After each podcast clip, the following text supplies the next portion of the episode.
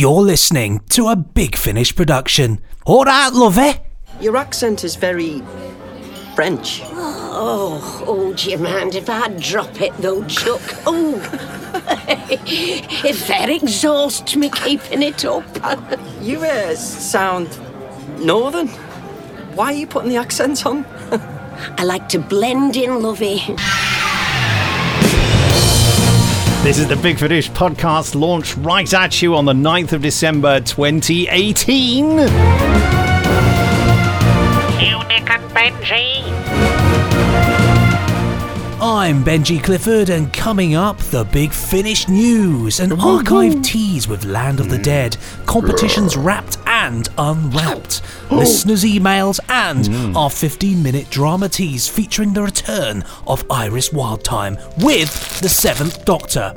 And that's in Muse of Fire by Paul Magrs. That's the wrapped and unwrapped sound effect a bit too late. Is, is that that pie wrapper? Is It's not the pipe. Well, I think the pipe wrapper's still here. Yeah. Here he is. still, still clinging on? Yeah, that's a bit embarrassing, isn't it? A dirty old bit of pie stuff. Anyway, um, yes, I'm Nick Briggs, by the way. Let's get on with it. Get on with it. Get on with it.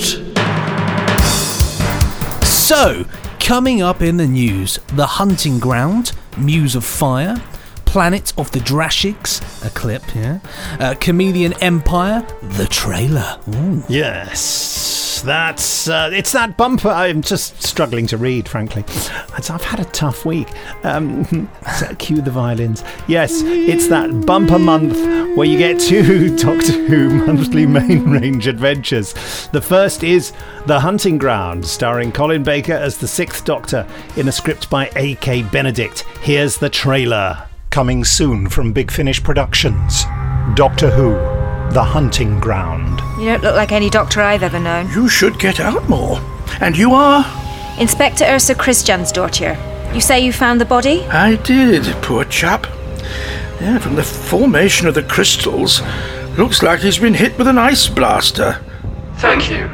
Your voice has been identified and your code word verified. How may we help you today? My hunt in the Earthfar North District was disrupted. Local law enforcement is crawling all over the reserve. I paid for privacy. I was told that all red tape would be dealt with. My dearest Ursa, my little one who grew up. You are now a fine detective, and I know that one day you'll find this and hear all that I've kept from you. What the? What is it? Ursa? Can you hear me? My. My brakes have failed! What? Oh, God. I have to jump! You can't! The ravine! I have to, or I'll crash! Can you hear that? I was hoping it was just me. There, see? Through the fence. Wolves! Big Finish. We love stories. I'm Marthic. I'm Marthic. With the Marfix. Oh, good. And I was worried it would be complicated. Bit of Scandi noir there for you. And going from one noir to another, we have Muse of Fire, set in France no less. And we're drama teaching uh, you that one at the end of this very podcast. That outrageous space time travelling lady, Iris Wildthyme, which is spelt here Irish Wildtime, oh hello, uh, is back. Once again, played with gusto by Katie Manning. I like to blend in, lovey. It's part of me allure. So, where are you really from? Oh, I'm not allowed to divulge that information. Just think of me as a beguiling woman of mystery. I live on the island in a tall apartment building overlooking Notre Dame. Oh, it's very beautiful. I think I've probably done that throughout this script. I keep writing Irish Wild Time. Ah, well, I quite like it. You did the music for this one, didn't you? I did, yeah. I had so much fun doing it because, uh, you know, Doctor Who. A lot of the time, you're doing a lot of either the synthy, darky sort of weird stuff. With this, it was set in set in France, so I really went to town with lots of accordion and double bass, and I just had a lot of fun. Actually, I did have an awful lot of fun. Well, it sounds very good. I thought. Oh, th- thank you very much. Yeah, it was quite quite a, a quick turnaround with that one. It was sort of Was cha- we were change- chasing you with uh, pitchforks, weren't we? They certainly were, yeah. It had Get to be done it in done! sort of four or five days. So I, I just chained myself to my keyboard and, and got it out there, which is good. Well, we So- had a sound designer who went a little bit AWOL, but luckily he came wandering back again. Um, so talking in post production, the work on January's Fourth Doctor Adventures is nearing completion, and I've been having a, a listen to it. So uh, just time to sneak ahead to tease you with a lovely clip from one of my favourite upcoming episodes Planet of the Drashigs. By Phil Mulryne and starring, of course, Tom Baker as the Doctor, with Jane Slavin as the new companion WPC Kelso, who we keep mentioning, and John Leeson making a welcome return as K9. Anyway, here's a lovely clip. Oh, me, I shall never forget my first Knickerbocker glory on Numenor. Yeah, Doctor, what were you putting together? Oh, he'll be along in a moment, just letting his neural transistors warm up. He. Who? Yeah, he who? He who what? What? Master, Ah, he who here. Good grief. Oh, Doctor, what is it? My dog. This unit designated as K9 Mark II. See? He talks. Well, of course he talks. Don't insult someone you've just met. I'm sorry, I just. There, there, K9. She says she's sorry, so don't be offended. This unit incapable of taking offense, Master. Shh, shh. She's new to all this. Pay her no attention. Out in March 29. Oh, you're going to say something. Go for it. Well, it's, it's not interesting, but it's raining, I think, here. The least interesting, most British thing that one could possibly say. Oh, it's just wind. I don't know. I mean, wind in the air, not wind in my body. Uh, I thought there was something wrong with the mic. We were talking about microphones going wrong before we started recording. I was a bit worried. But no, it's definitely an external influence. Uh, as you were saying, Benji, sorry. Oh, it's quite all right, quite all right. Well, uh, out in March 2019, Kamelion Empire, and that's a fascinating story with just the Fifth Doctor, Tegan Turlough, and Kamelion, and that also has Jon Culshaw in the role of Kamelion. So here is the trailer. That's your home planet. Yes. It is known as Macalian. Coming soon from Big Finish Productions Doctor Who The Kamelion Empire. It must have been abandoned centuries ago. It's overgrown with weeds and vines and. Ugh, whatever this is. Some sort of lichen. This world was once home to a species similar to your own the camille. The camille? They created me and my kind. So what happened to them? Watch out! Wire. I'm sorry. I didn't see it. Yeah, but I think they've seen us. What? Oh, yes! Run! Run! Run! Psychokinetic interface restored. Chameleons reactivated. Well done, my little friend. You answered our call and restored us to life. Big Finish. We love stories. And that's it for the news this week. I'm sort of singing that, don't know why. That's it for the news this week. I thought you were going to rush into um, doing a 10th Planet Cyberman then. And that is the news. Why should I care? Uh, che- cheers, Krang. Krang. Coming up, competitions, listeners' emails, and our 15 minute drama tease. But time now to wallow in a bit of Big Finish nostalgia as we continue our trip down my own personal Big Finish memory lane as we encounter the land of the dead for an archive tease.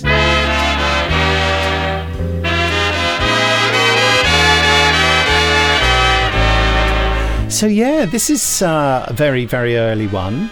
Do you did you ever hear this one? I don't think I have actually. I'm just going to Google it now to see if I can Land bring forth any dead. any memories.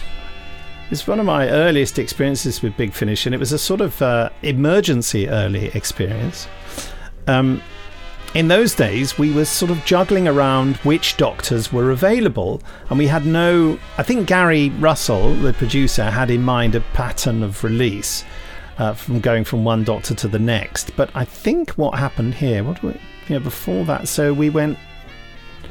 So yeah, it went Signs of Time, Phantasmagoria, which we spoke about the other week, Whispers of Terror, which I really should have spoken about because I did the uh, the music for Whispers of Terror, and then we went to Land of the Dead. Now I think what they wanted to do next was just waiting for the site to refresh. Yes, the Fearmonger or the uh, the Fishmonger, as Oh, someone yep. accidentally called it once.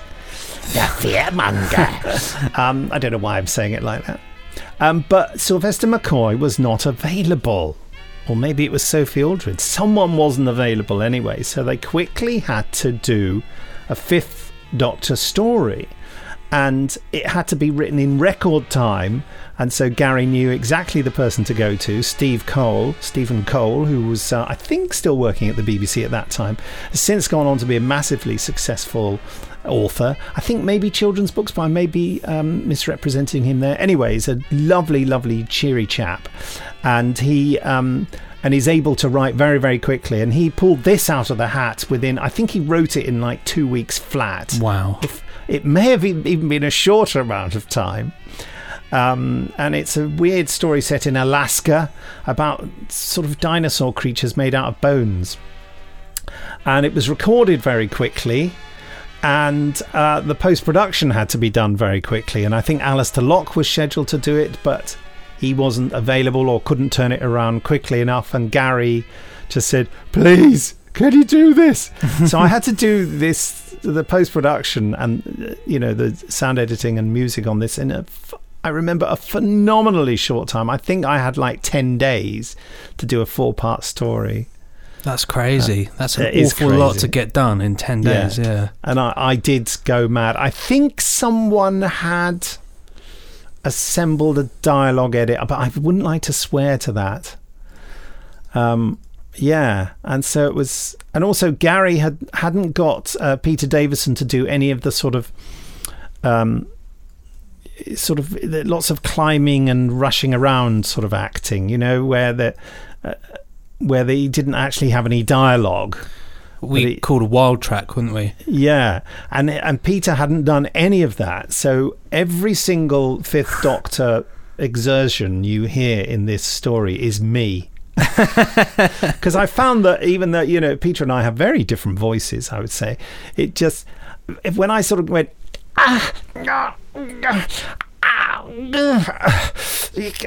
you thought it didn't that doesn't sound that doesn't sound at all like say Tom Baker or Colin Baker or Sylvester McCoy, but it it could be Peter Davison, couldn't it? It You- could yeah. be Peter Davison. Uh, so our voices are not that. So all that stuff is me, and and I couldn't tell the difference after I'd done it. So uh, I, that's an inside fact I keep revealing at every given opportunity. I remember Uh, I had that with one of the one of the Doom Coalition releases. With um, for some reason, I think it was just there, whatever had happened. We didn't have any of the um, the stuff of Paul doing all the uh, uh, you know all that. So I had to do this this weird mixture of of doing some of them myself, and some of them I went back into like really old. Um, uh like projects from you know a you know I'd done like a year prior Yeah. and just going through trying to find anything. And, and the funniest thing is, it was even I ended up using bits like um, bits of stuff where they were just messing around between takes. You just think, oh, use that. That'll do. That'll do. It's funny though. Like, you can cobble it all together and trick people a bit, can't you? Oh yes, I mean the audio editing thing is. I always remember that Jim Mortimore did something with Embrace the Darkness, where the opening scene in the TARDIS, uh, he made Paul's character sound a lot more eccentric because before the take. Uh, Paul had done all this thing with one of Paul's little favourite nonsense things Yeah. to do before. He goes what what what what what what what what what meow, what what and all this kind of thing. He was just messing around, and he and Jim put all that in with tea stirring noises and things, so it sounded like he was just goofing around while stirring his tea, but none of which was intended for the actual performance. But that's what Jim wanted, and he was quite a force of nature to get in front of. But anyway, yeah. So uh, also, I had to do the music insanely quickly. I think I had to buy a new keyboard or something. It was all very. Oh gosh! And I remember my favourite effect I had to do was when they were chucking um, tins of paint at the stone dinosaurs, the bone dinosaurs, and I just couldn't find anything that worked. So I ended up just going myself and slowing it down or something. So there's a lot of me making weird mouth noises in this. But as we've discussed before, quite often uh, the secret of an effect is not necessarily in the appropriateness of it, but in the timing of it. And if someone says they're going to throw a load of um, paint at someone and makes a heaving noise, if we were lucky, I probably had to do the heaving noise as well. um, if you put a sound effect at the end of that, the audience will more or less just think, "Oh, well, that must have been the paints." You see what I mean? I, I think it is. It's one of those things you can get away with doing. I mean, it's like ninety percent of of sound design, isn't it? Really, it, it, often you can get away with doing almost anything because the listener associates what it is with the drama. If it's if it's done in that you know those circumstances, you can really get away with it. Like I remember the weirdest one I ever did was um, I got a uh, somebody was milking a cow, and so I got a saucepan, just gulped a load of water, and literally just just sort of went into Oh, yeah. into the saucepan, and I felt it was horrible doing it. It was I, I, I can comfortably say it was horrible doing it, and it was even more horrible having to mix the sound effects in to really give a realistic take of somebody milking a cow, um, and that had a lot of mouth noises as well. Horrific. we got a mouth breather. Got a Um, nice, nice little mouth noises going on there. Ah. I mean, that's. I have told this embarrassing story. Luckily, it's not embarrassing for either of us. But how Mark Ayres, you know, uh, composer and sound designer extraordinaire, although never for Big Finish, but lots and lots of other things. Um, it's, sorry, I just received a distracting text, which I can't possibly tell you about. Um, Oh, I say. Um, he told the story when he did that uh, Sontaran shakedown thing that was filmed on HMS Belfast, Doctor Who spin off thing. He was very proud in the behind the scenes documentary to tell everyone that there was a point where someone had patted a Sontaran on the head. And the way he'd achieved the only way he couldn't find, he needed a large fleshy area to be patted. And so he confessed in the documentary that he got a microphone down by his trousers, pulled his trousers down, and patted his own bottom to get the sound effect. And you can see at the moment Mark tells the story, which he clearly thinks, as he's building up to telling it, is a really fascinating insight into his work and possibly a bit of a jokey, nice, jovial story. But as the words come out of his mouth, you can see him regretting that he's telling it. and then by the end of the sentence, he's gone bright red. And you can see he's thinking that's quite funny, and the, obviously whoever was filming him just had a look of revulsion on their face, like you've just made me think of you patting your bottom. so I love to bring that story up every now and again because I just, you know, I love that. I I love Mark to bits. He's a lovely human being. I think it showcases the the madness of sound design, doesn't it? Really, and and the lengths that people go to to get the right sound. You know, Indeed, indeed, touching yes. one's own bottom. Excuse me. yes, I've got a bit of a weird cold. Anyway, um, oh, also there's an actress in it called Lucy Campbell who played a character called Monica Lewis, who's really, I would say, a, a sort of substitute Tegan character. She's kind of like a bit of a mouth on legs, a bit stroppy. Yeah. was that for any reason? I think they might have toyed with the idea of Tegan being in it, or that might have been Steve's original plan. And Gary said, "No, no, we can't get Janet. She won't touch it with a barge pole." Back in those days, um, yeah. Also, Neil Roberts, who's been in a few more Big Finish things, and who I directed in a, um, a theatre adaptation of uh, Jekyll and Hyde, what I wrote. Uh, Andrew Fettes in it, uh, who um, in it, in it, In it, in it, bruv. in it, mate. Uh, he um, he's a brilliant actor, Andrew, and I've known him for many, many years. And um, one of those people who occasionally says to me, "Got any work?" And I go, "Oh, yes, of course." And he gets about three parts in a row, you know. so if you are an actor and you do know me, it's always worth reminding me that you exist. Seriously, it is. Anyway. Shall we see uh, what the first 15 minutes of The Land of the Dead is like? I think it'd be rude not to roll the tape. Well, it was actually on tape, wasn't it? It was one that was released on cassette. That was released on cassette originally.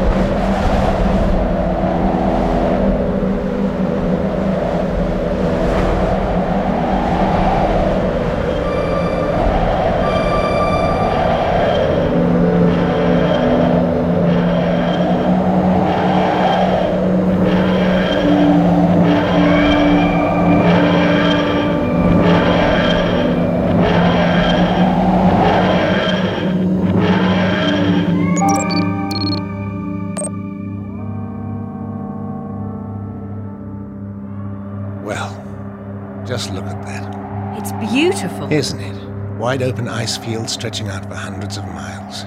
What's the name of this planet? Ah, I'm afraid it's Earth again, actually, Nyssa. A place called Alaska. Oh, is that near where we left Tegan? Oh, no, no. We're a long way from Heathrow. Alaska is the stepping stone between America and Asia, two of Earth's largest continents. And where are the people? Doctor, I can't see any dwellings. We're probably too far north. It's not the most hospitable of environments, but rich in natural resources like oil. While natives have lived off the land for thousands of years, Tegan's people have only really been interested in Alaska for commercial or strategic. Interesting. What is? Energy reading of some kind. The kind the TARDIS can't recognize but seems receptive to. Now, why should we start picking up some random emission like Doctor, that looks like smoke rising up from there. too much to come from a cozy fire up the chimney? If only the panning controls were working, we could look down and see what's happening. Audio circuits were more reliable, perhaps we could hear something of what's going on. Doctor!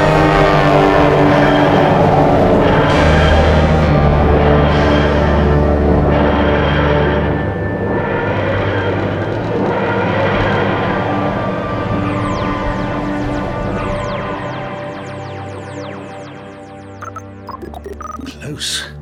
What was it? A plane. Not the type you'd find Tegan stewardessing on, some kind of light aircraft. Privately chartered, I'd imagine. The pilot clearly wasn't looking where he was going. I don't suppose he was expecting a large blue box to be hovering in midair over Alaska. Yes, well. Still, if we didn't expect the unexpected, whatever would become of us?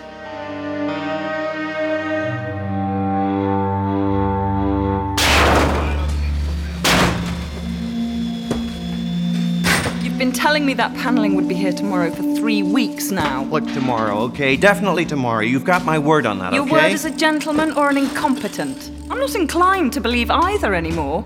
Go on, get out of it. God knows, it would be quicker to go back to England and get it myself. Oh, God, if only. Ah, Mr. Brett, good afternoon. Monica?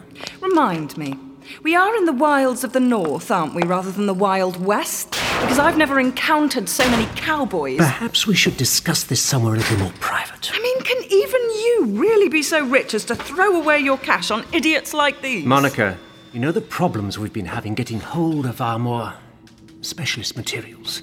Persist in terrifying our suppliers like that, and they'll never deliver anything. We'd be hard pressed to notice the difference. I mean, three weeks, for God's sake?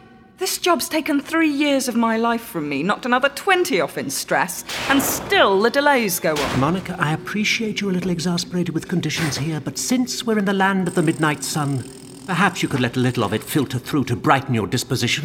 Hmm? Why you even insist on remaining baffles me. Your plans have been worked to quite accurately. Gaborik is perfectly capable of chivying the work along in your absence. You've not had a proper break for six months now. Are all interior designers so strict with themselves? All right, all right, sorry. Strop over. It's just. I don't know, this place, there's something about it.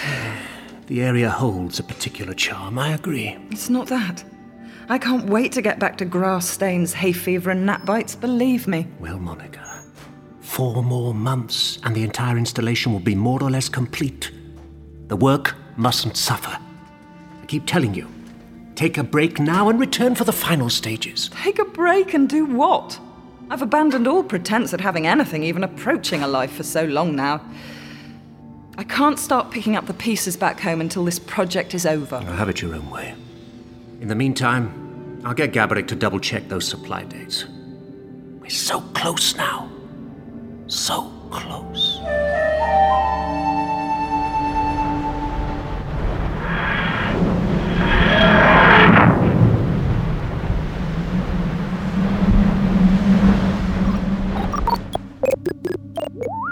Curiouser and curiouser. We've landed. Yeah, same area, different time. 1994. Doctor, your energy reading is still registering. Let me see. Hmm. We've moved forward about 30 years. Almost as if the TARDIS was following a scent. These readings suggest the emissions decayed to trace levels soon after we left. But are increasing quite significantly now. Yes. Well, but what kind of energy is it, I wonder? Hmm? Hard to tell if it really is a power source the TARDIS can't identify, or if. The TARDIS simply isn't functioning properly. It's an outside chance, I suppose. Speaking of outside, you better go and get yourself a warm coat. Oh, and uh, pick up the handheld tracker from the toolbox, could you? We'll need it to trace the source of the emissions. Is that necessary? It's best to check. Besides, aren't you at all curious?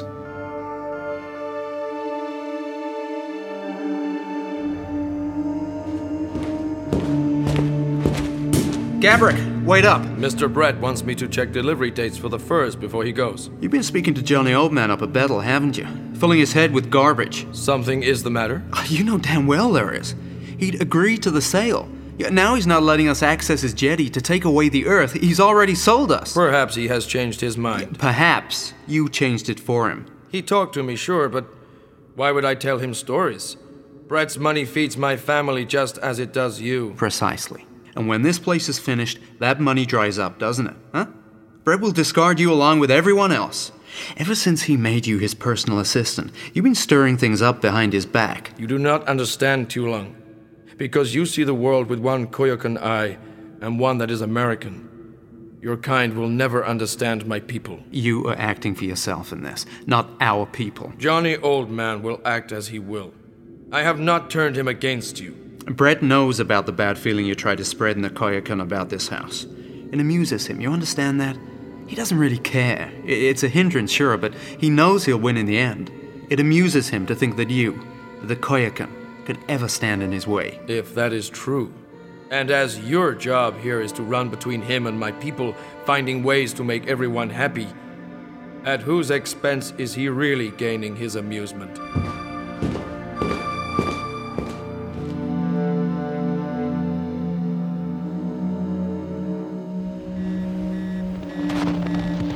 Know, it was Peter the Great that believed there was a part of America beyond Siberia. These place names don't mean anything to me, Doctor. So he sent explorers here. It took them more or less eight years to reach Alaska, and the captain would only allow his crew ten hours ashore before turning back. The readings are increasing a fraction. I think we're heading the right way. And you know what they found in those ten hours? A blue jay. A bird they knew lived only in America. Proof positive that Peter the Great was right. Is that a jay there? Uh, no, that looks like a raven.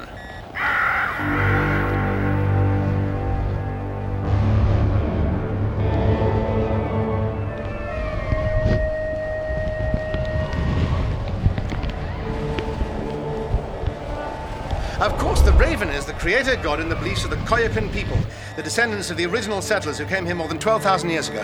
Doctor, shh. What's that? What's what? I heard something. Like there's something out here. Watching us.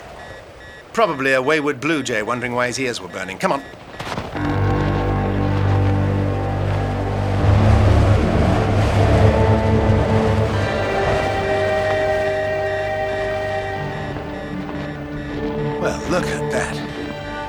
Bet that's not been built by the locals.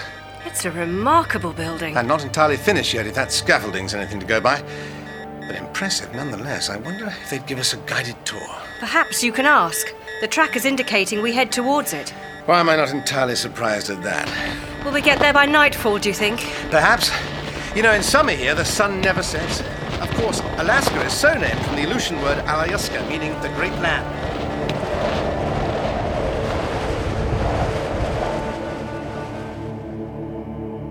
Johnny Old Man could be talked around, Brett. Give me time with him.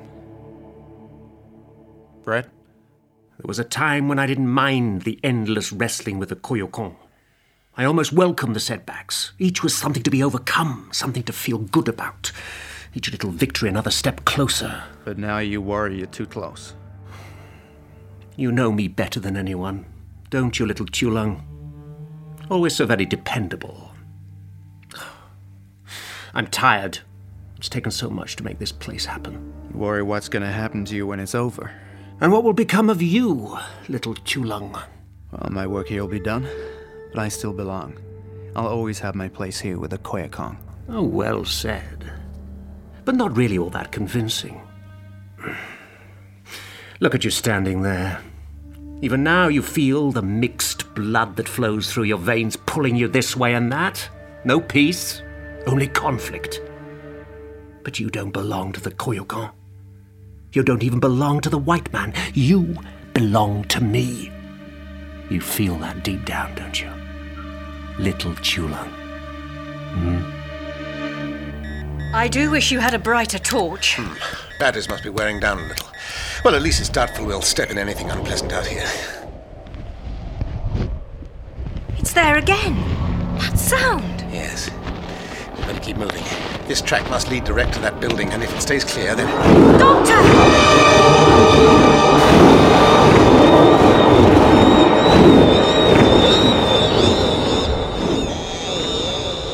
so get behind me. Now back away. It's so massive. Is it native to Alaska? I'm not convinced it's even native to Earth. Can you understand us?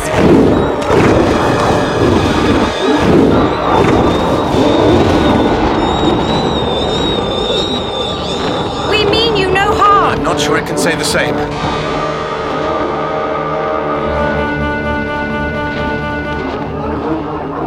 Doctor, that must be another one behind us. It's been tracking us. Or hunting us. Trapped. Can we outrun them, do you think? We'll have to take that chance. I'll flash the torch at it, try to keep its attention, circle behind it, but keep well clear. Make for the building. What about you? If I'm not right behind you, see if you can get help. Now, quickly!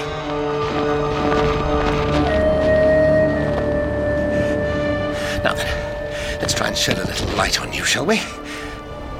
You and your friend here.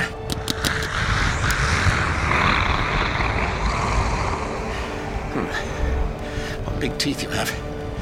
Perhaps it's not such a shame the torch isn't stronger.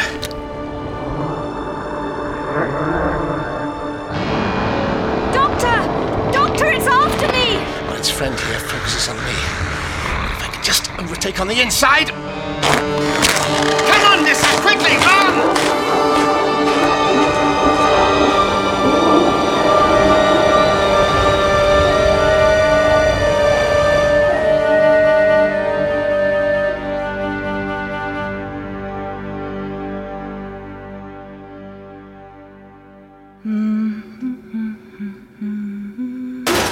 What?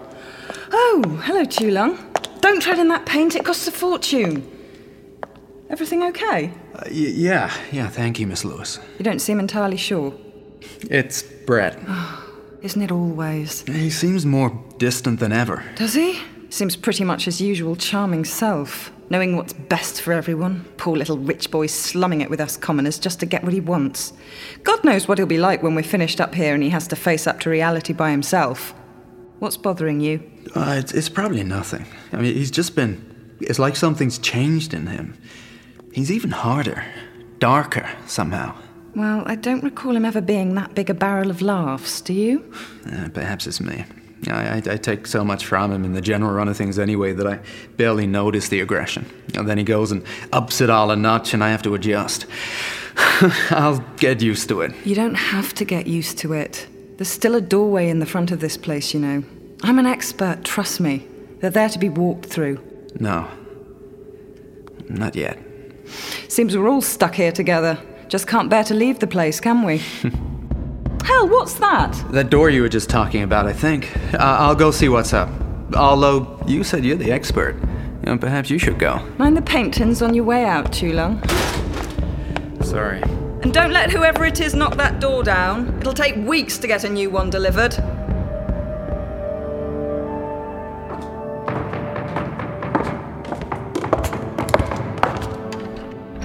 What is this? What do you want? To come in. Thank you. Who are you? What do you want? We're visitors. So sorry to drop by unannounced. We were attacked. So there you have it. Whether that's uh, whetted your appetite to uh, go and download it because it's only available as a download now, or whether, of course, you bought it eons ago and want to have another little re-listen to it. Well, worth it. Good, uh, you know, um, always good to hear a Stephen Cole script, and always good for a Fifth Doctor and Nyssa adventure. I would say.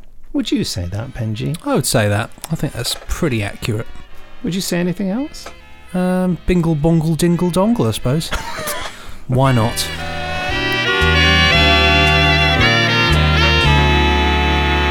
Time now for wrapping and unwrapping of. No, I've, uh, no, have I got that right? Yes, R- unwrapping of competitions. The prize, Doctor Who, the main monthly range adventure Muse of Fire by Paul Magrs, featuring the Seventh Doctor, Ace, Hex, and Katie Manning as Iris Wildthyme, not Irish Wildthyme. Uh, we dramatise this at the end of this podcast. The question was Gethin Anthony features in this story playing hapless American tourist Kevin Archer, named the fantasy TV series Gethin is known for being in. Subject line Muse, closing date Friday the 7th December in the space year 2018. And the winner is Christopher Latham, who writes, Good day, Nick and Benji. That's all he wrote, but we just gave him the prize. Now, there's more. good afternoon, good evening, goodness. No, wait, no, that's the wrong podcast. Um, eh. I hope you're both well and enjoying the festive season. May Nick's pork pie drawer overflow with all manner of Advent treats. Okay. I love the way it has actually already made a comeback in this. It's, it's incredible. It's isn't amazing, isn't it? That's just they can read us like a book. Perhaps our material's getting old. I don't know. um, if it's not too Like late, could I thank you threadbare all? pair of trousers. Sorry, sorry. If it's not too late, could I thank you and all the team for a fantastic Big Finish day? I had a fantastic time, some incredible memories made, and we have already booked for next year. In particular, thank you both for you lovely chaps for your kind words when we got to speak, and to Benji for signing my Charley Pollard jacket with a large buck up. I remember doing that. Always a pleasure. I like to sign anything with buck up. Really, it's just there's an Yeah, immense oh, yeah. there's an immense amount of uh, joy doing it in capital letters with a great big exclamation mark. Um, yeah, great fun. Uh, meeting India Fisher was a dream come true for a gigantic Eighth Doctor fan. Thank you so much for making it happen. On to the competition. Yes. Uh, Gethin Anthony is known for his role in the ill fate as the ill-fated Renly Baratheon in uh, Game of Thrones. Yes, he is. Gosh, you're totally right. Just shows how long it's been since I've uh, watched Game of Thrones. Actually, yeah, I've never watched it. It's good. It's good. You need to sort of rent out about six months of your life to get through it, but if you do, Haven't got the time. no, probably not.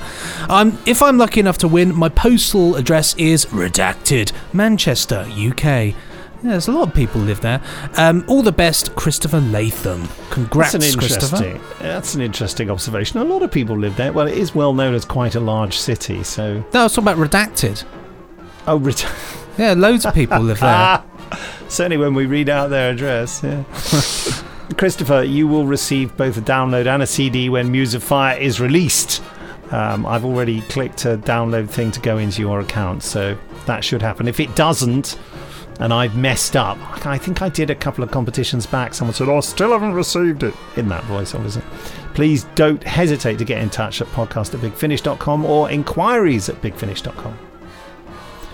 Well, it's now time to do our brand new competition, and that's to Oh. win Doctor Who The Early Adventures The Crash of UK 201. And that stars Maureen O'Brien and Peter Purves in a first Doctor story by Jonathan Morris. The question, my dear friends, is as hmm. followed. Gemma Churchill features in this story. Name the first Peter Davison story she featured in for Big Finish Productions. Hey. Now, the closing date is Friday, the 21st of December 2018. The subject line on your email should be 5th. Uh, please send your entries to podcast at bigfinish.com. Good luck. Coming up soon, our 15 minute drama tease of Doctor Who Muse of Fire featuring the return of Irish, no, Iris Wildthyme. Oh, hello there. but before that, it's listeners' emails.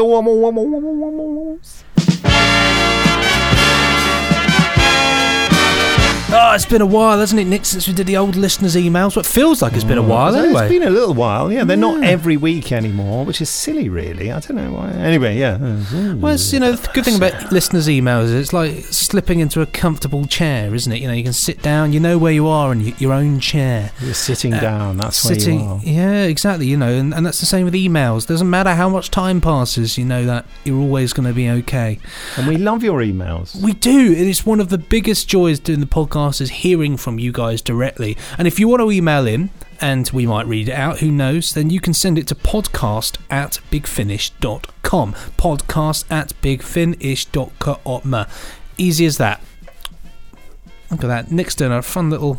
It's like a robot dance. The robots, was, yeah. robots made out of paper. So our first email here is hmm. from Steve Lines. Dear Nick and Benji. Firstly, my huge thanks to Big Finish for a continually superb run of audios. I particularly enjoyed your retakes on Survivors, Callan, and The Avengers.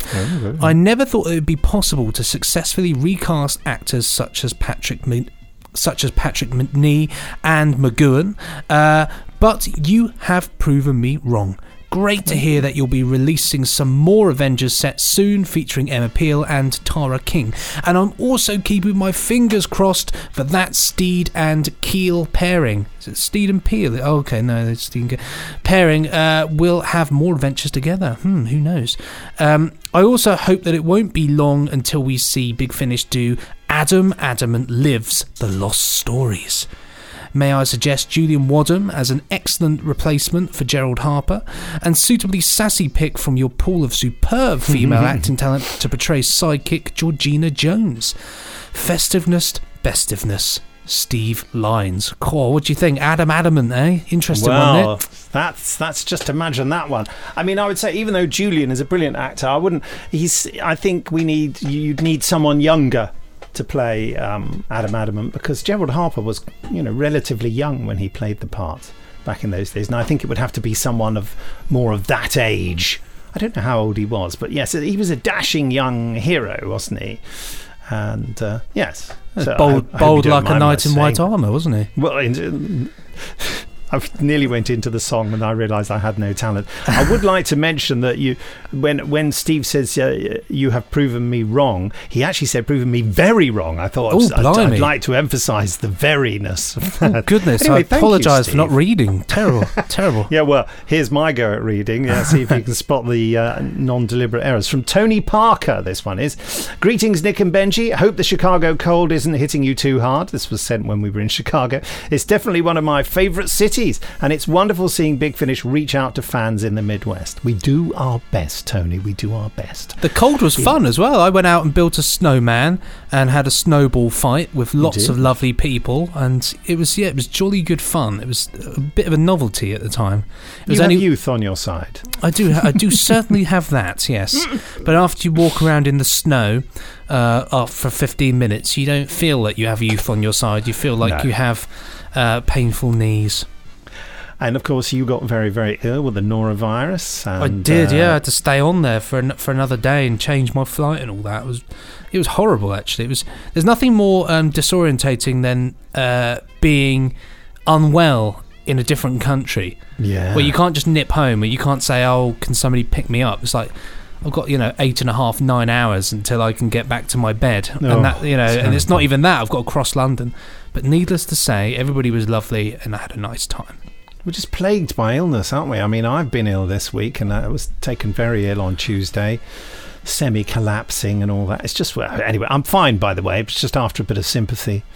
Um, uh, also, yeah, I, Jason and I, our flights was cancelled, and so we had to go the next day, and so we had to find another hotel to stay in. It was all a bit Yeah, and we were on a freeway that, frankly, we shouldn't have been on because it was just covered in snow and the vehicle was sort of sliding sideways. Well, it very was- dramatic. The storm must have been pretty bad because it did. You know, there was a lot of it was the worst disruption. they'd had in ages. Yeah. I mean, like for one example, uh, and it was actually really amusing, and it was a sort of lifesaver for for both of us. Was um, I so I was originally I was meant to fly out on the Monday, and I ended up flying back home on the Tuesday. Um, and anyway, on the Monday, I said goodbye to my friend Ian, who was at the convention, and he was he was leaving that day to get his flight home. And I said, "Oh, goodbye." I said, "You know, lovely to see you. Uh, have a safe trip." Anyway, next day, I didn't fly out until the evening. Went into the um, went to the airport. I got in there for probably about. Uh, I think I was in there by about three o'clock in the afternoon. Right, first port of call, got into the terminal, thought, need to go to the toilet. Went there, and there was a small queue going into the toilet. And in front of me, suddenly, I sort of went, Ian? And he turned round and he looked like he'd just been, like he'd been sleeping on the street. I said, What are you doing here? And it turns out his flight was delayed by such a degree that he was still there 24 hours later. And he looked as though, you know, he was deprived of sleep. And it was, it was a bit like Stig of the Dump. He was sort of like completely looked out of place. And I said, Oh my god! But it turns out that basically, due to his ticket that he had, um, he wasn't able to leave the airport. So, so basically, if he left the airport, it would invalidate his ticket, and thus he had to stay there. And so he, when I landed from my flight, and so I was back in England. It would be Wednesday morning. He had just boarded his flight to go home. Pretty much two days inside a terminal. How grim is that? Must. Oof, eh? But I thought that was an interesting tale because it was just such a like whoa, you know, it was a crazy moment. I feel like you know he'd become like some sort of. Uh, well, uh, like a like a airport refugee. But it was quite amusing. I said, "Where did you sleep?" He said, "Ah," he said, "I found one place in a terminal where they where they have three seats instead of two." He Come said, with "So I-" me. yeah, it was. It was like I so I stayed there and I slept there. It was quite amusing actually. But bless him, he got home. That's the main thing. And then he got home. and Then he got ill, and I thought, oh, I thought, bet that's down to me. It's all my fault. So sorry, Ian, for that one. Oh. I was in the middle of an email. Wasn't yes, you were. Sorry, I just went off. No, one. no, don't apologise. I've I've just forgotten what I'm doing. Uh, I was ecstatic to see the announcement of the new Rose Tyler spin-off. It also got me thinking: Is there any possibility of doing a series of companion chronicles with Doctors nine to twelve?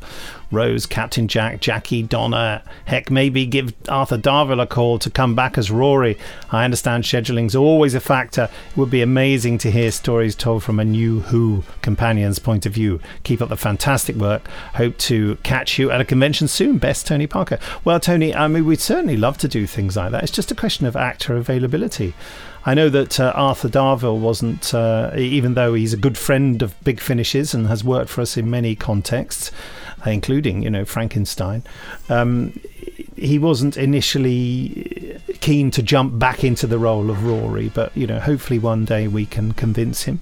But um, we have, of course, featured stories with all those characters you mentioned. But yeah, a companion chronicles series for Doctors nine to twelve is certainly worth thinking about. Oh, and he sent a picture, by the way, um, which is, uh, it's got Christopher Eccleston wearing um, an American Marines helmet. Is that right? Yeah, it is. Yeah. And it says, "How about a nice cup of absolutely fantastic? Just this once, everybody drinks." And he's drinking tea. I like it. I I like the way his face you. is on the mug as well. Yes. His mug is on the mug. Well, we got another one here from Rob K. Uh, good day, gents. Uh, Long time listener, infrequent caller. Um, I have a few questions for the podcast, but first wanted to say a quick word on the recently released Seventh Doctor New Adventures set. I love it. Ooh. Generally, when a new box set is released, my approach has been to listen to the entire set in a day or two, but after being totally engrossed in the trial of a time machine, I've instead decided to, ta- to take my time and give each story a few days breathing room. When I first heard the sad news about the end of the novel adaptations range, I was resigned to never hearing the wonderful Seven, Roz, and Chris team uh, again, not to mention the phenomenal New Adventures version of the Doctor Who theme. How glad I am uh, to have been wrong. Uh, a few questions, if I may. Number one, this coming January will mark two years since the release of the excellent Graceless 4 box set, which ended on something of a cliffhanger. That the sisters will meet the Doctor again one last time. I haven't heard any news of a follow up since then and was wondering if you might be able to shed a little light or even tease something. I know that there have been a few ranges ended in recent months for financial reasons, and it's possible uh, Graceless was among them. But as the sisters spun out of the monthly range, might their story be concluded back where they began? I'll have to look into that one. Um, I, I'm, I'm fairly sure, Rob, that there there is some sort of future plan for the, the Graceless Girls. So um, hang tough on that one. Question two. Today's announcement of more Gallifrey Time War sets is extremely welcome news on this chilly, snowy Canadian morning. Gallifrey was my first Big Finish spin off range, and I still love it so much, and I hope you guys keep commissioning new releases forever. My question here stems from the news story announcing the new sets. Uh, it notes that the sets are being done in association with BBC Studios, which I don't believe we've seen on any of the releases in the past. What does this mean? What does it mean? well, it notes that the sets are being done. It's just a new set of wording that the BBC want us to use, that's all. There we go. It's just yeah. I mean, the rules change with the BBC, and different people, you know, get jobs at the BBC. So, for example, for years we kept asking the BBC if we could use their logo on our releases to say because we said, you know, we're licensed from you. It'd be good to have the BBC logo on there, and they were no, no, no, no, no, and they absolutely forbade us from using the logo. And then one day we got an email absolutely insisting that we use the logo, like Yeah. like we've been defying them by not using it. Well, we've actually been trying to use it for years, and that, but you know, that's just the nature. Yeah, people people are allowed to change their minds about things. That's my um, reasoning on that. Well, last, uh, a bit more of a broad question. In the past, on uh, forums and this podcast, you and other Big Finish folk have been kind enough to give us some insight into production process for a Big Finish story, commissioning a script, scheduling, or should I say, scheduling, recording, uh, sound design. I say all the time; it's terrible. Sound design, that sort of thing. Um, what's uh, been less clear has been how the BBC vetting process for your scripts actually happens. Is there some checklist that your writers are told they cannot do? Is there a dedicated person or even just an intern at Big Finish Licensing who reads over the BBC sc- licensing. at BBC licensing, uh, who reads over scripts to flag any issues? Uh, are they often sent back with notes for revision? Uh, any insight that you could offer would be fascinating, at least for a nerd like me who enjoys learning about the inner workings of production processes. Thanks for taking a moment to read and maybe answer. Hope you're having a lovely Tuesday. Take care, Rob. So decreed the iPhone. Well, of course, it's not Tuesday for a starter. Uh, it's Friday, actually. Um, uh, although Sunday, really, when you're listening to this, perhaps, unless you've left it until Tuesday to listen to. I could go on. Please don't. Okay. Um, the process, well, um, it's you know there are people at the BBC whose job it is specifically to approve uh, content for those of us who have licenses from the BBC to do Doctor Who. It's a very important job and it's linked directly to the production office of the TV show and they talk to them about what is uh, uh, what what will work whether it clashes with something they're doing or whether it does or doesn't adhere to what they feel are the core values of Doctor Who. Now, since we've been doing this for 20 years, um, we've kind of worked out how it works, and the BBC trust us, and we trust the BBC, so we have a good relationship of trust. But everything we do is uh, given to the BBC for their approval or otherwise, and. Um, uh, yeah, so we, we have a sort of little healthy back and forth thing. But the, the most common reason for something not being allowed is that it just happens to be very similar to something that's coming up in the TV series. I, do, I can't think of a time when the BBC have said to us, we don't think that's appropriate, the material is inappropriate for Doctor Who or something like that, because we're very. Uh, um, pernickety about that ourselves. We don't want to present the BBC with lots of challenges. We don't want them to feel that we're always trying to get away with something that might not be appropriate. You know, we we set our own, we self-regulate as much as possible so that their very necessary and contractual regulation of us isn't too strenuous for them because we've already done a lot of it for them. But it's up to them to do as much or as little as they like. So yeah, and it's it's. I, w- I would certainly not describe um, the person who does our uh, approvals at the BBC as an intern. Um, yeah. By the way, I just want to go back to that BBC Studios thing of the previous question. It's just um, uh, BBC Stu. What was BBC Worldwide is now known as BBC Studios. All of BBC is known as BBC Studios now. So um, that's the only reason for that mention being mentioned in a news story. Uh, I don't know whether in association with is is really um, a stipulated term or whether it was something that our marketing chap Paddy, Paddy Freeland just decided to write in a uh, a news story. I mean, certainly licensed by BBC Studios would probably be more accurate. I've finished speaking. They've rebadged it. uh, here's here's uh, an email from Betsy J, who was at Big Finish Day, as you'll work out. Hello to the Briggs and Labonji. I'm still high on life right now, even two weeks after getting home. Well, it's probably a bit longer now. My UK trip was everything.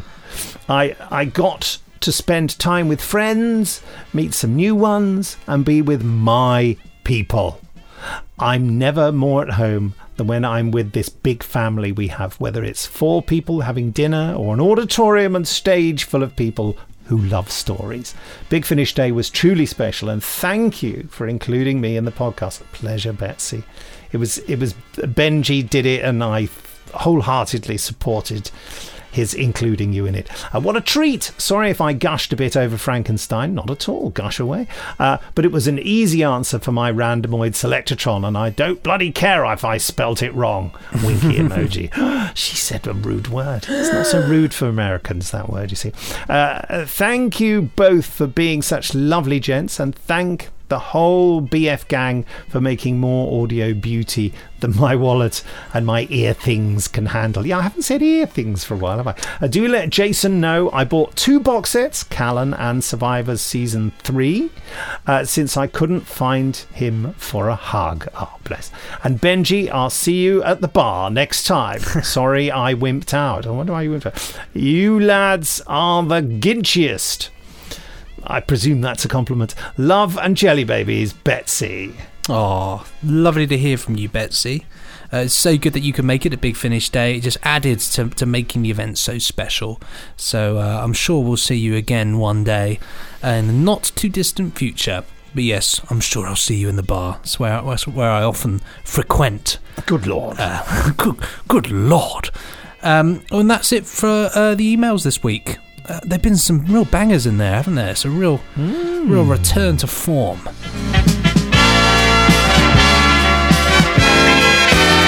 Time now to do the trailer for this very podcast. Right, you ready? All right. I'm ready. I'm ready. Right, okay. Get the old, uh, get the old pork pie out. Right, there we go. okay, Yes, right. strange brown tissue napkin that I've seemed to have. Oh, I got it. Steph bought me a sandwich at uh, lunch. Mm. Right. Too, too much information. Coming soon for Big for, for Big Finish. Ah, take two. Coming soon from Big Finish Productions.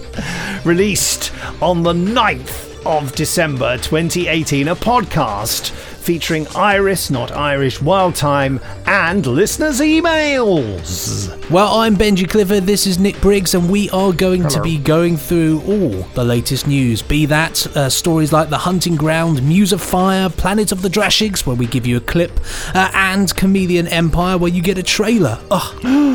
Oh, yes. Uh, Land of the Dead is our archive tease where I go back down my own personal memory lane of Big Finish to a very early production I worked on.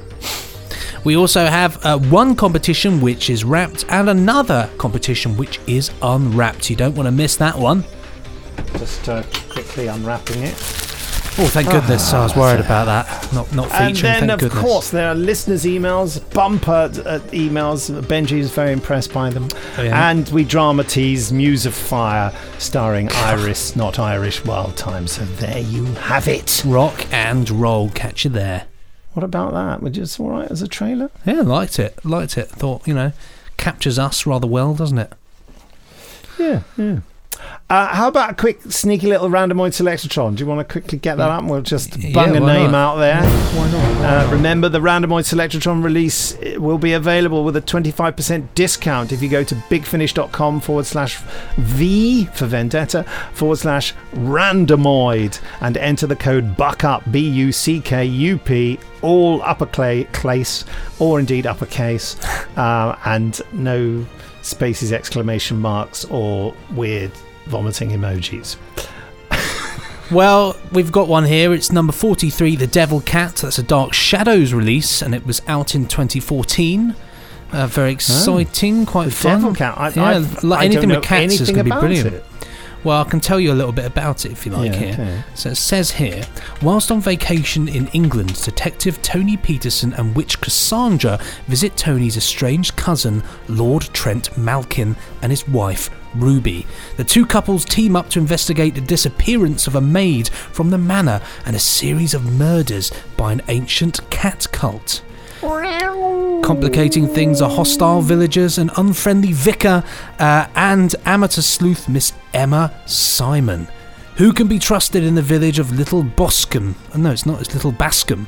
Uh, and if the legend of uh, a devil cat wandering the countryside in search of souls to, de- to devour is true, are Tony and Cassandra about to face the greatest threat of their lives? Wow. Well, there we Tony go. and Cassandra, we're big fans of the Tony and Cassa- Cassandra mysteries. Um, uh, here's the trailer, by the way. My fellow acolytes, the summoning worked. Is, is that a... I'm afraid it is. Only we could get lost in the English countryside and find ourselves trapped in the Wicker Man. Dark Shadows. The Devil Cat. Cassandra, my cousin, Lord Trent Malkin. Trent, uh, Cassandra Collins. Pleased to meet you. Well, look what the cat dragged in. Ruby, this is my cousin from Collinsport, America, Tony Peterson, and his charming friend, Cassandra Collins. I must say, you're much more handsome than the photos in the family album let on. Poor beggars got lost. Had a run in with that damned coven. A- and darling, Tony saw one of our infamous big cats as well. Sounds like you've had a hell of a day. Martini? Police Constable Darren Westcott. Tony had a run in with that coven this afternoon. Sorry to hear that, Mr. Peterson. They probably scared you a bit, but really they're a harmless sort.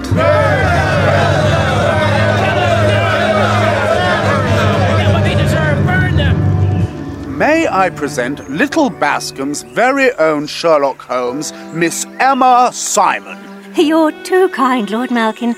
I'm simply doing my duty as a citizen. You've something on your mind, perhaps. I'm just so very sorry to hear about your maid. If there is anything I can do to help. A maid is missing? And a figurine from my collection. No one's seen her or the figurine since yesterday morning. What, you think she took it? I've never met a person who could put two and two together better than Tony.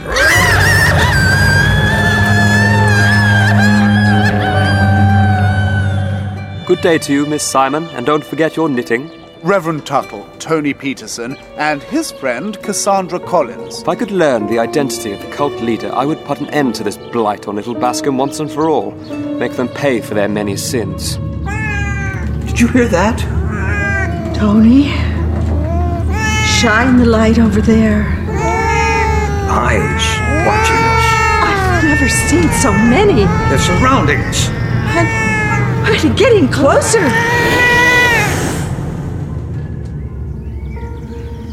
I love you. Cassandra. And I. I love you too, Tony. And there you go. That is available. Uh, 25% discount. Uh, all you have to do is enter the code buck up on the randomoid selectron page, which I've already given you the URL for. So I'm just not going to repeat it. All right. All right. And that's just all caps, isn't it? No space. all caps. Buck up. No Yeah. exclamation mark. No, no Cool. vomiting emojis. Nothing. Just buck Um, up. Cool. So there you have it. Uh, time now for a 15 minute drama tease of our upcoming Seventh Doctor release featuring the return of Iris Wildthyme, Muse of Fire by Paul Magrs.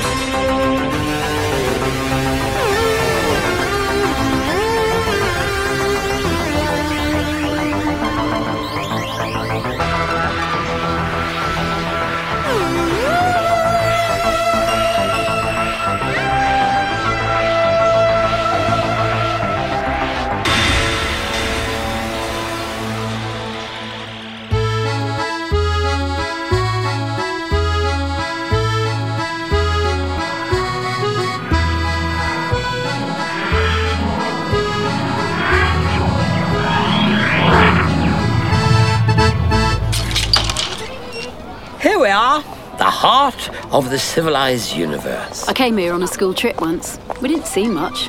Didn't even get to the top of the Eiffel Tower because someone threw up halfway. What is it you said you were looking for, Doctor? Inspiration, Mr. Hex. What kind of inspiration? Breathe in. Doesn't that air set your mind racing with ideas? Doesn't it make your single heart pound? I suppose so. Is there a situation to sort out? A scheme of some kind? What are you up to, Professor? Nothing. Nothing? really? Simple relaxation, Ace. Let's enjoy the city. It's 1922, a vintage year. What's so great about it? All the great artists and poets are gathered here now, enjoying the golden age between the two world wars. I'm not sure I'm bothered about a load of poets. It's not my kind of thing. No, mine. Picasso's here, Gertrude Stein, Hemingway. Amazing people creating things the world had never seen or even dreamt of before. If you say so. So, where are we heading? Hmm. Well, I need a map and a newspaper from that kiosk. Hex, uh, you can get us a table. A table? Yes, in in, in a cafe, of course. Uh, uh, this is Cafe Society. In there? The two maggots? Les Deux Magots. It's a very famous cafe. Uh, pop in and find us somewhere to sit. Come along, Ace.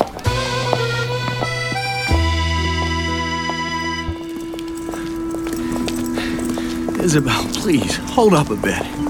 We don't have time to go mooning about all your favorite haunts, Kevin. You did that last night. It's Not that. These bags are heavy. I'm carrying just about all our worldly possessions. Yes, and look at them. It's pitiful. This is all we have to show for ourselves.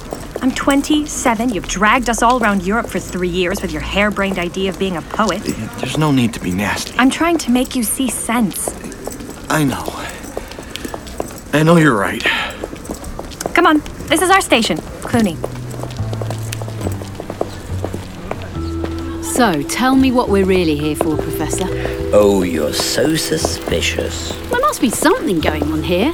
Something that isn't quite right, or someone mucking about with time and space. Well, maybe. I knew it. I'm not certain. Uh, there are just a few things I have to check. Ha! That sounds more promising than some boring city break. Let's get that map, shall we?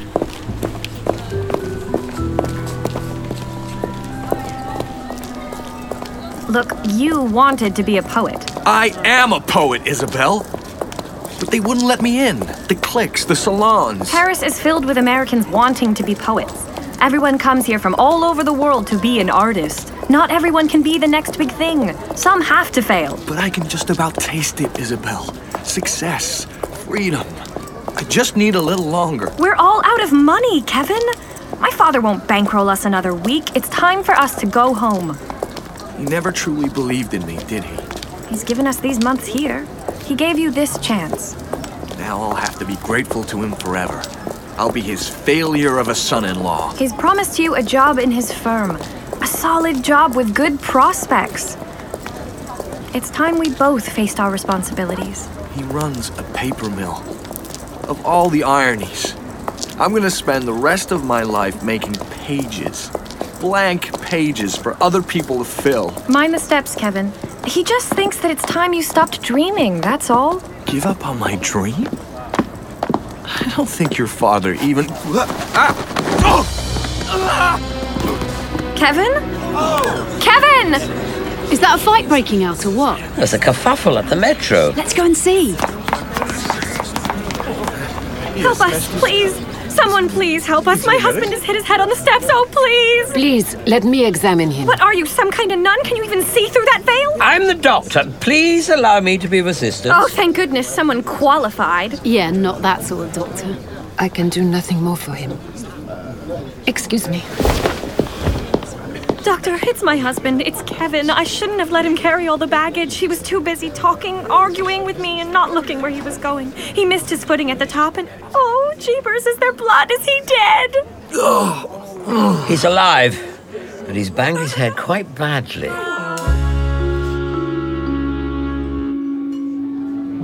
Excusez-moi. This place is so busy. Would you mind if me and my friends joined you? Pardon, monsieur? At your table. Could we share it with you? Ah, oui.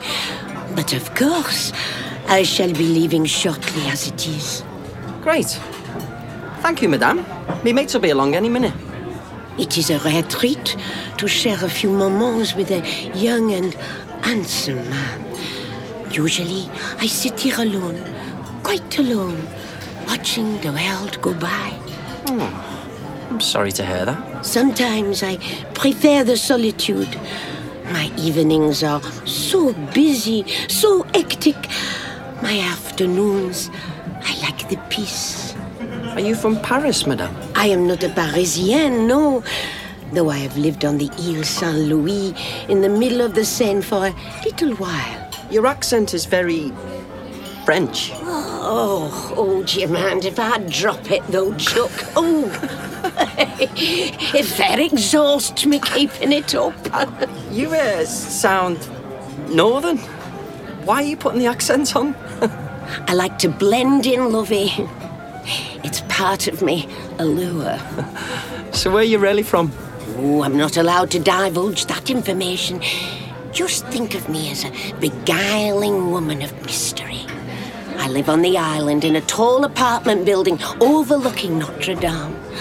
Oh, it's very beautiful. Sounds nice. You should come up and see me sometime, Mr. Hex. I'm uh, just visiting. Oh, well, here you go, lovey. Have one of me cards. The address is on the back. Right. Tell me, lovey, have you ever posed? What? Oh, don't look so startled, Chuck. I'm a patron of many artistes. I hold a nightly salon for creative types. Oh, it's very glamorous. Is it now? Now, it strikes me you'd make a good life model.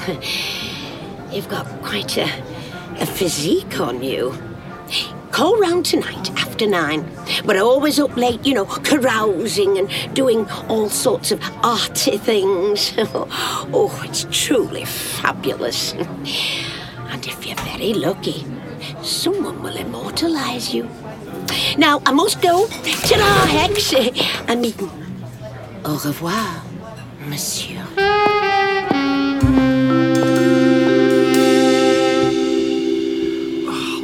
I'm all right, honestly. Well, Doc, what's the verdict? Well, so far as I can see, there's nothing broken. I don't think he's even concussed. It's just shock. I'm not surprised. But is he well enough to travel? Can we run for a train to meet our ship? I wouldn't advise it. He should take it easy for the rest of the day at least. Great.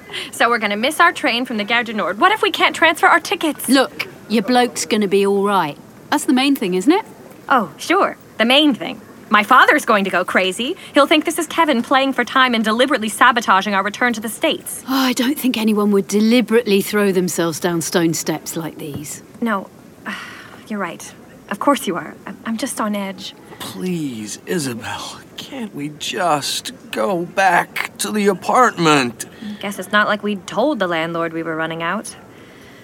All right. Thanks so much for everything, Doc. You and your, uh. Just Ace. Look, do you need our help to get Kevin back home? No. I can walk. I'm okay, I tell you. Well, if you're sure. He's sure. Come along, Ace. Les deux magots beckons. Well, that's our plans ruined. I. Isabel, What is it? The faucets of existential urgency fructify the crimson moon. What? And when she stares down the gates of hell, all the rubber washers need replacing. What are you saying? On our sense of rational selfhood. Kevin?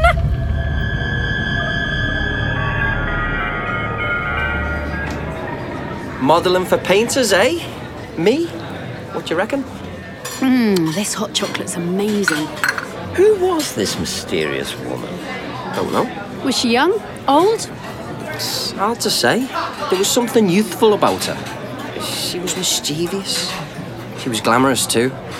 She had this strange hat on and dark glasses. Oh, yeah. Blind, was she? Yeah, cheers, Ace. She wasn't French, I can tell you that much. Why would anyone want to paint you, anyhow? She sounds most intriguing. Perhaps we should all visit this salon of hers on the island. I've put a card somewhere. Hang on. You said you were interested in the artists of this time period, Professor? Yes, I certainly am. Picasso, Matisse, they were doing things with perception that are truly brilliant.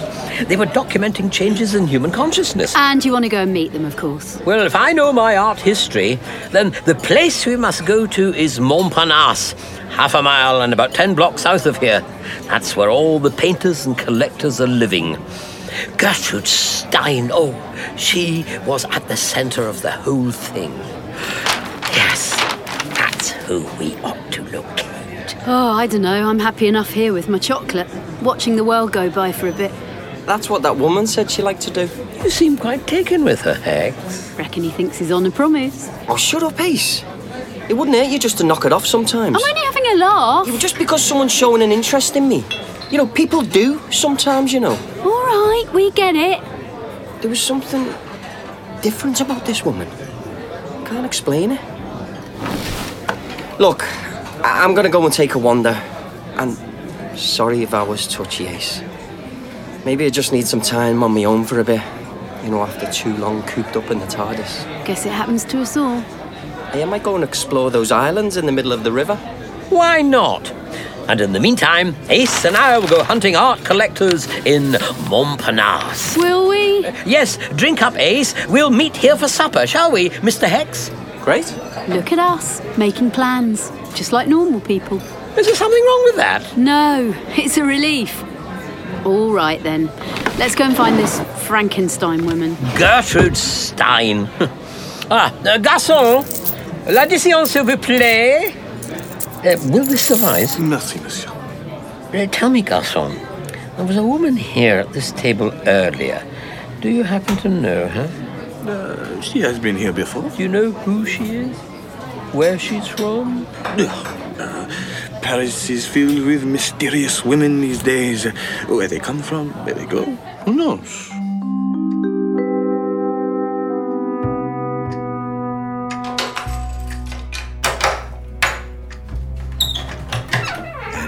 We are again. I thought we'd said goodbye to this place. Don't go getting ideas, Kevin. As soon as you feel well enough to walk, we're getting away from Saint Germain. But we've missed our trains, Isabel. We won't make the ship now. They'll honor our tickets. They'll have to. We may be stuck here. Indefinitely. And you'd love that, wouldn't you? You'd just love the excuse to not leave. Look, just sit down, will you? Hey, calm down. How can I be calm? I just about had to drag you away in the first place, and then you go flinging yourself down the metro steps, and then, on top of everything, you have a strange fit and start spouting complete and utter gibberish. Gibberish? Did I? What do you mean? You went crazy! Your eyes rolled back in your head. You started coming out with the strangest things. Did you write any of it down? Write it down! What? Why would I? I remember words. Wonderful words crowding into my brain. It was like turning on the faucet. I've never felt like that before. Words and more words spilling over. On the basement wall, illustrated with the distinctiveness, a compression faucet and not this systematic. Are you saying you're well enough to leave? Why couldn't you have just written down what I said? Why couldn't you do that little thing for me? You idiot! You total idiot! How dare you, Kevin? I've got words. Words at last! Where are you going? You've been listening to a Big Finish production. Don't forget to rate, review, and subscribe.